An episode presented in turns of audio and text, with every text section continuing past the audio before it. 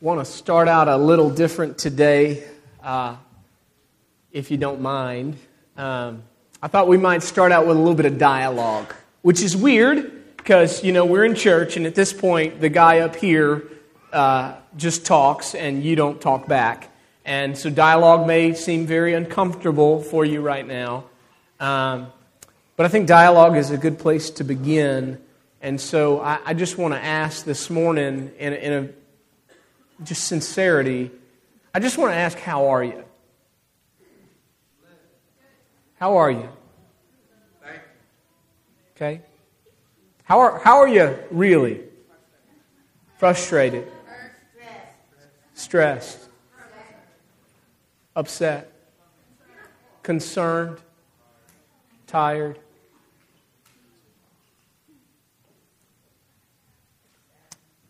Sad? Who's, who's hurting this morning? Just, we can be honest. Just, just hurt. I don't even know who to hurt for. I'm just hurt. Who's angry? Come on. Be, this isn't a time to lie, right? We're in church. This is like the one place you know God can, whew, just going to smite everybody right there. Who's scared? Scared for the future? Scared for your kids? Scared for police?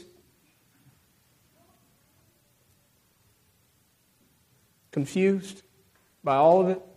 Haven't we been here? Didn't, didn't, didn't we do this?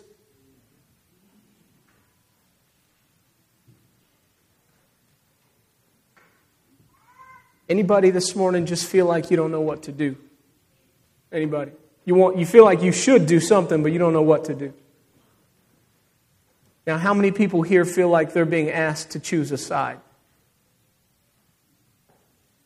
Be honest. I, I feel like the world is saying I got to choose a side, right? So, so here's where, where we are, and I'm just going to be honest with you guys. Your sermon notes are going to be of no help to you this morning because I'm, I'm not going to preach the book of Luke this morning. So I uh, went back and forth all weekend, stayed up into the wee hours of the morning this morning, and, and so um, instead of, of, of just being in Luke, which we'll, we'll get back into at some point, I, I, I just I prayed over this last night, and I had this, this question, and, uh, and this, this question uh, that I feel like God put on my heart was this What can Christians do in times like these? What can we do? Because I know a whole lot of people that just don't know what to do or how to do it. So the question is, what can we do? And that's what I want to talk to you about uh, this morning is what we can do uh, together. And so uh, before we do and before we get into the text, I'm just going to apologize. There's, there's no, uh, nothing on the screen. I, I, I, don't, I didn't write down all the verses. We're going to be flipping back and forth. It's going to be ugly and messy. But I, I just think, I think these things are important for believers to talk about uh, because I think we're called to be different. I, I heard somebody say all week long, we're better than this. Friends, I hate to tell you, apart from Jesus, we are not. Apart from Jesus, this is who we are. And that's why this is so important. We need to talk about who we are in Jesus. Let's talk about what we can do because of Jesus. Because the power and the person of the living God is inside of us. What can we, the empowered people of God do? What can we do? I think that's a good question. That's a question I, I want to examine with you this morning, um, not to give you opinion, but just to share the Word of God with you, okay? So let, us pray, uh, if you don't mind. Uh, bow our heads. Father, if we're being honest, we are hurt. Some are angry, some are scared, many are confused. We're tired of feeling like we're in a tug of war and, and, and we're being pulled. People say we've got to be on this side or that. And God, more than anything else in the world, I think what we need to do is just hear a word from you. Just a whisper. Just a reminder that you, the creator of all, you, the creator of all, knows us, loves us, cares for us. Would you speak to us by the power of your Holy Spirit, Jesus, through your word? Please. In your name we ask these things. Amen. So, what, what can a Christian do in times like these when much of our nation seems to be divided? When the world tells us that being for one thing automatically means that we're against something else. Right? I mean, the world right now says you've got to be black or you've got to be blue. Right? I heard a comedian, it wasn't a comedy skit, but he's like, this is crazy. The world tells me I either have to uh, be a cat person or a dog person, right? Or have to be, you know, in Texas, you've got to be an Aggie or a Longhorn. What about those OU folks? I mean, if you're an Aggie, you root for them to beat up on the Longhorns too. Love you, Chris. How are we as Christians to navigate these waters we find ourselves in? And I just want to share with you what I believe the Bible teaches us, Christians, uh, that we, what it teaches us that we can do in, in times like these. And, and, here's number one I think, I believe wholeheartedly, the Bible says that we can value human life. So, what can we do? We can value, and we should value human life. My friends, I, I, fear somewhere along the way that we've just become calloused here in this, in this world. I, I, I, don't, I don't know. I, I, just think there's so much violence, whether it's violence that, that we, we watch on the news. I don't know if you've seen any of the videos on Facebook. I'm not meant to watch that kind of stuff. And, and, I fear that somewhere along the way we've been desensitized, maybe because of the movies that we watch, or the TV programs that we watch, or the video games that our, our children uh, play. I, I think violence has become somewhat normal to us, but I want to say to you this morning that it's not meant to be. I want you to hear me clearly this morning. Death should hurt us. All of it. It should hurt us because it hurt Jesus, right? Think about his friend Lazarus when he died. Jesus, what? He wept. He was hurt, not just because Lazarus was a friend, but because a friend had died. You, you think about Jesus with others that weren't friends, right? He comes across the widow of Nain who lost her only son, Luke says, and he had great compassion. And without being asked, without a prayer request being lifted, Jesus just walked up to the funeral procession and placed his hands on the casket. He said, Get up, son. And he gave the boy back to his mother. Why? Because he valued life and because death hurt him. He did the same thing with the synagogue ruler, uh, Jairus, and, and, and his only daughter. Death hurt Jesus deeply. Not just the death of those close to him, because he valued people, he valued life. And we say this is what we're all about as Christians, right? We have things like Sanctity of Life Sundays, where we gather together and we, we pray for the unborn, where we champion adoption and, and we plead with young mothers. I mean, we have, an, we have a pregnancy center on our property. We, we plead with young mothers not to abort because we believe that all life is important. Yet we don't hurt over death anymore. Not really, not all of it. Instead, we dismiss it. And herein lies the problem with that, Christian brothers and sisters. It's the words of Christ Himself, our namesake. So, a lot of what we're going to do this morning is going to go back to the Sermon on the Mount uh, if you were around when we preached that series, you know you should probably have on your steel toed boots. But I want you to hear what Jesus says about death and what he says about dismissing others. Matthew chapter 5 and, and verse 21, he says, You have heard it said to the people long ago, do not murder and anyone who murders will be subject to judgment. Get this, but I tell you that anyone who is angry with his brother will be subject to judgment.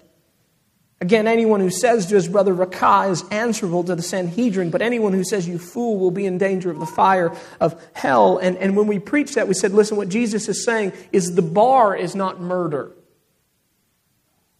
That's, that's the law of God. It, it's, we, we don't take the law of God and strip it down to the basics and say, well, just don't kill anybody. Jesus said, no, it's not about murder, it's about hate and anger. You see, because the moment that we can dismiss another person, the moment that we devalue another life, the moment we, we think that we're better than someone else, anyone else, we create the space to do away with them, Jesus says. And he says that's murder, right? It's sin. We can't do that. We have to value life, all human life. You want to know one way to do that? Ready? We have to stop dehumanizing people. When um, Cain killed his brother Abel, do you remember that story in Genesis chapter 4? There's a little detail, I don't know if you, you caught it, but God says to Cain, He says, Where is your brother Abel?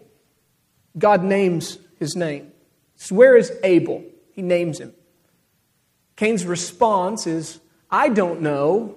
I am not my brother's keeper. Cain, Cain avoids the name of his brother. Do you know why? Because if, if, if I can avoid that name, I can, I can diminish that thought. I can diminish that hurt. I can diminish my guilt. Suddenly now it's impersonal. That's, that's dehumanizing. That's devaluing life. I want you to hear me this week, friends. People died. People. Human beings created in the image of God died this week. They were killed by other human beings. And those people, all of them, had names. They had names. They, they had family members. They had people that knew them forwards and backwards, knew the best about them and the worst about them, and those people are missing them. I guarantee they're missing them. Their names were Alton Sterling, Philando Castile, Lorne Ahrens, Michael Smith, Michael Krol, Patrick Zamarripa, and Brent Thompson. Every single one of them, a human being made in the image of God, flesh and blood, and every single one of them is gone off the face of this planet. That should hurt us. We can value human life. So, what can I do as a Christian? We can value life. Number two, as a Christian, in the midst of these kind of times, what can we do? We can love one another we can love one another. Listen, the Bible says love covers a multitude of sins. That includes your own, right? That's a great thing about love. When I choose to love someone else, my love is actually greater than my own sin, than my own bias, than my own background. Love covers a multitude of, of sins. Again, I'm going to turn to the words of Christ. So I'm, I'm in John chapter 13 now. As we just search the scriptures, and, and listen to what Jesus says here in John uh, chapter 13. I'm going to start in verse 34. He says, A new command I give you love one another. As I have loved you, so you must love one another. By this, all men will know that you are my disciples, if you love one another. It's easy to read that and read those words and then define what one another means and make that too simple, isn't it? So let's, let's just continue to follow the words of Christ and get uncomfortable this morning. Back to Matthew chapter 5, Sermon on the Mount, the most uncomfortable sermon on the face of the planet. Jesus again talking about love. Matthew 5, verse 44 and 45. I'll start in verse 43. He says, You've heard that it was said, Love your neighbor and hate your enemy. But I tell you, love your enemies and pray for those who persecute you, that you may be sons of your Father in heaven. He causes the sun to rise on the evil and the good and sends rain on the righteous and the unrighteous. Hear me. It's important this morning. Love doesn't have to choose sides. I'm going to say that again. Love doesn't have to choose sides. The world wants you to choose sides. The media is going to make you choose sides. The devil is going to have a field day with it all. But, but love breaks every boundary. It, it, crosses every border. It goes beyond any trap that the enemy can lay out. You can love your black friends and brothers and sisters. You can hurt with them. You can tell them that they matter to you. You get to do that. Love gets to do that. And you can, at the same time, love and honor and respect and pray for the police. You can teach your children that there are a group of individuals that run into gunfire and not away from it. That's okay. Because love has no border and love has no boundary. It's okay to love. In fact, we're called to it. You can love and you should love both. And that's what our world needs right now more than anything else. They need to know that we love them, whoever them is. That's something that we can do in times like these. We can love one another. Times like these, we can pray for one another. Hebrews 4:16 I think sums it up well. Ran across it last night, and I just thought, wow, if that doesn't speak to uh, our hearts. It says, Let us then approach the throne of grace with confidence, so that we may receive mercy and find grace to help us in our time of need. We're in a time of need. And, and what we need is mercy and grace. So, what do we do? We approach the throne of grace. We pray. We, we talk to Jesus. 1 Timothy chapter 2, verse 1 through 4. Paul writes, I urge then, first of all, that request, prayers, and intercession and thanksgiving be made, get this, for everyone, for kings and all those in authority that we may live peaceful and quiet lives in all godliness and holiness. This is good and pleases God our Savior, who wants all men to be saved and come to a knowledge of the truth. And then, of course, what we just read in Matthew. Matthew 5 44 and 45. But I tell you, love your enemies and pray for those that persecute you.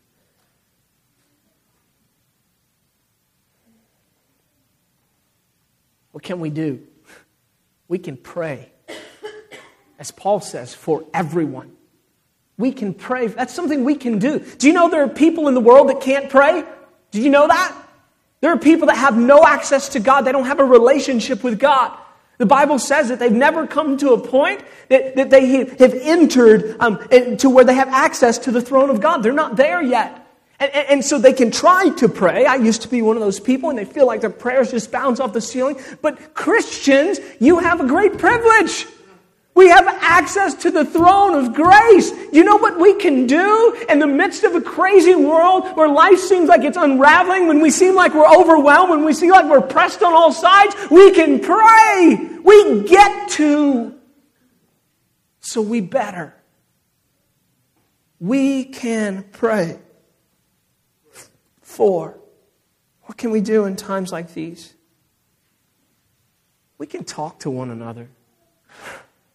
We, we can and we should talk to one another.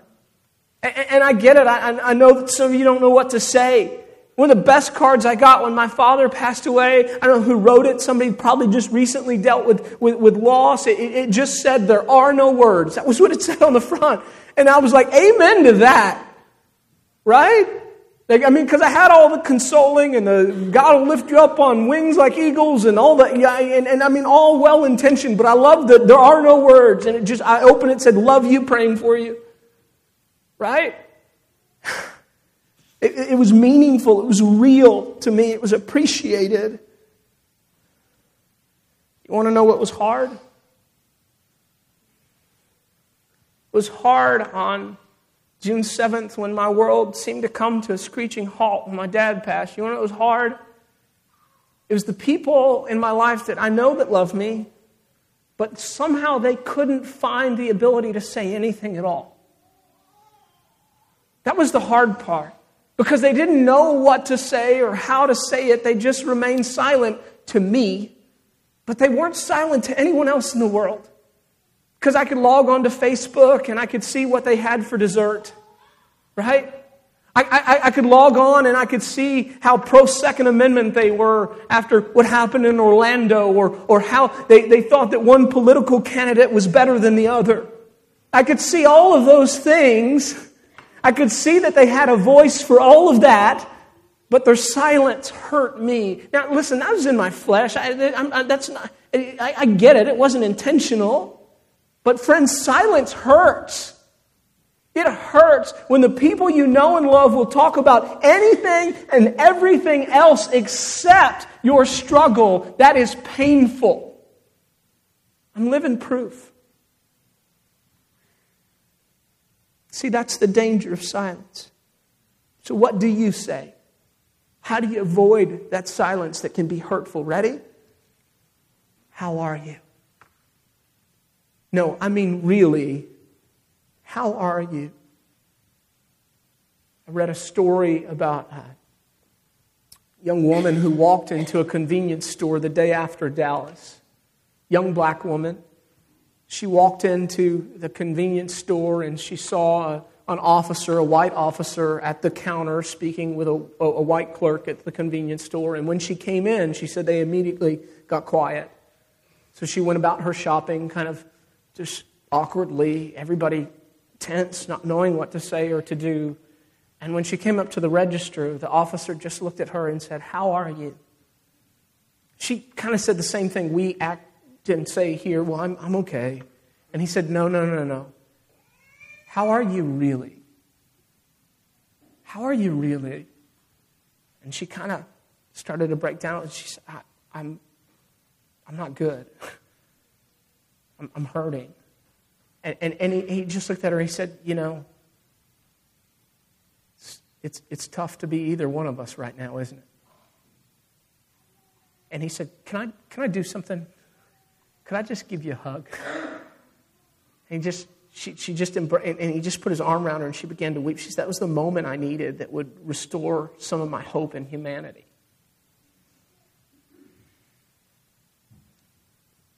What do you say? You say, How are you? You say, I'm thinking about you. You say, I love you.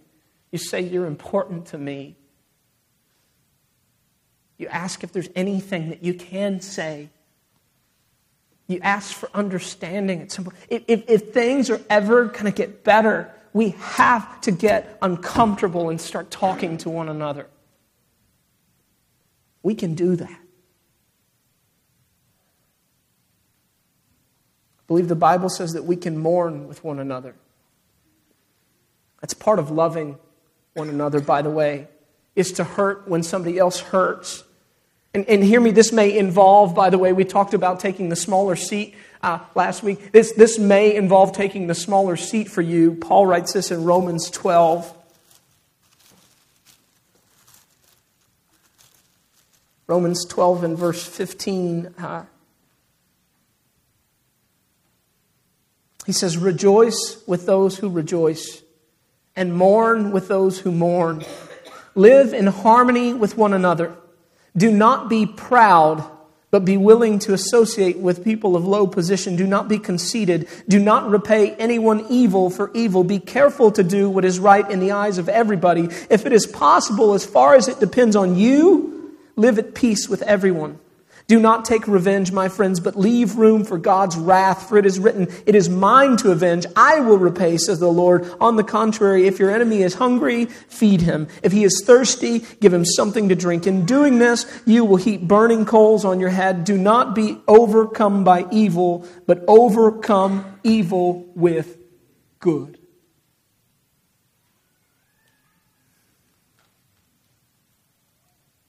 We can mourn with one another. And I'll end here. We can and we must remember that we are a witness to the world. Matthew chapter 5, again, um, verse 14 and 15, Jesus says, You are the light of the world. A city on a hill cannot be hidden, neither do people light a lamp and put it under a bowl. Instead, they put it on its stand, and it gives light to everyone in the house. In the same way, let your light shine before men, that they may see your good deeds and praise your Father in heaven. We, as Christians, are a witness to the world in times like this. And, and, and part of, of that witness, part of, of our message, part of, of one of the things the church is called to do is to model something that the Bible calls unity. And, and, and I, I want to dispel for a moment what unity is not for a second. Friends, unity is not uniformity. I've heard a lot of people say this week, uh, I don't see color. I'm raising my children not to see color. I, I, I, that's fine for you, I guess. I think that's crazy because God invented color, right? Otherwise, the world would be monochromatic. It would all be gray, but instead, God gave us red and blue and yellow and white and black and purple.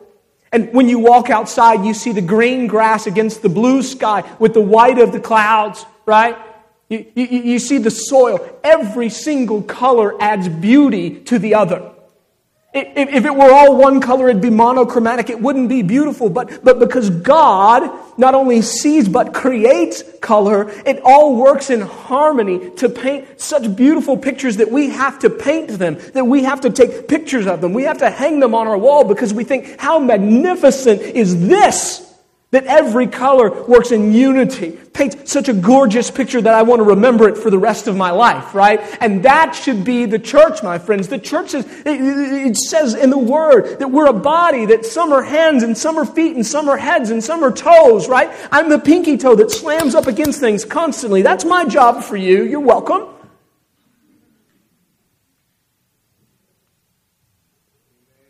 And we all come together under the authority of Christ. And when we can do so, we can paint such a beautiful picture that the world stands in awe and says, I've got to remember this. I've got to hang this on my wall. I've got to write this down. That's what Paul's talking about when he says we can shine like stars in the universe. So we hold out the word of life. And friends, we can do that. Uh, listen, I, I wish somehow that I, I was more original. I thought last night, I, I beat myself up. I wish that I was some kind of great, prolific thinker and I could tell you how it's all going to work out, and I could give you application points and what you can do. I think this is all application, by the way. I think we've kind of done that. But the truth is, I, I, I don't know. I don't know. But what I do know is that we, unlike many, are not hopeless and we are not helpless. We have hope. His name is Jesus. And He has told us what we can do in times like these. We can value life, we can love one another. We can pray for one another. We can talk to one another. We can mourn with one another. We can remember that we are a witness to the world and seek unity. We can do those things, and my prayer is that we will do those things. Would you pray with me this morning?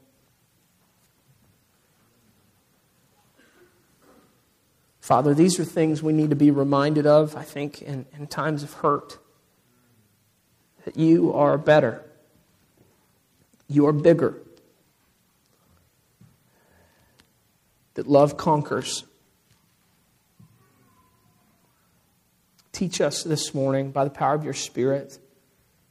Just set in our hearts a new hope for humanity a new hope for ourselves. God, I pray for healing. I pray that it would start with us. It's in your name that I ask these things, King Jesus. Amen. So, uh, we're going to do something kind of different uh, at, at, some point today. I want to invite you. We've got a big packed house, and it's cool, and I know some of you may have plans. When we're done here in a little bit, 1210 ish, um, I'm going to take off this microphone, tuck my shirt back in, and I'm, I'm going to walk down the street to Strait Gate Church, where my brother Don Cyphers leads a black congregation. I'm not trying to be politically correct. I, I think that's what he would say. He says, I'm a black pastor. I'm a white pastor. I'm a short, white, slow pastor, okay? With angel kisses. That's what my grandmother said my freckles are, right? Angels adore me. But the girls never did, but the angels, yes.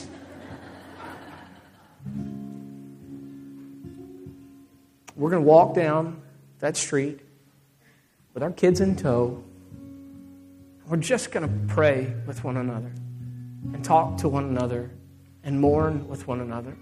Just going to try to do what this says. And listen, I know that may make you uncomfortable, that thought. Okay. When are we ever going to get uncomfortable? When? If there was ever a time, I think we're there. I think we're there. So, because I know you, I know me, and I know that ain't easy. We're going to start right here. We're going to start right here in this room. Alan's going to play. I'm just going to ask you gather together, group of five, eight. Find some people. And just pray together. Pray for each other. Pray for our country. Pray for the sanctity of life. Right? Pray that hurt wouldn't be repaid with hurt, that violence wouldn't be repaid with violence. Pray, because we can do that. Okay?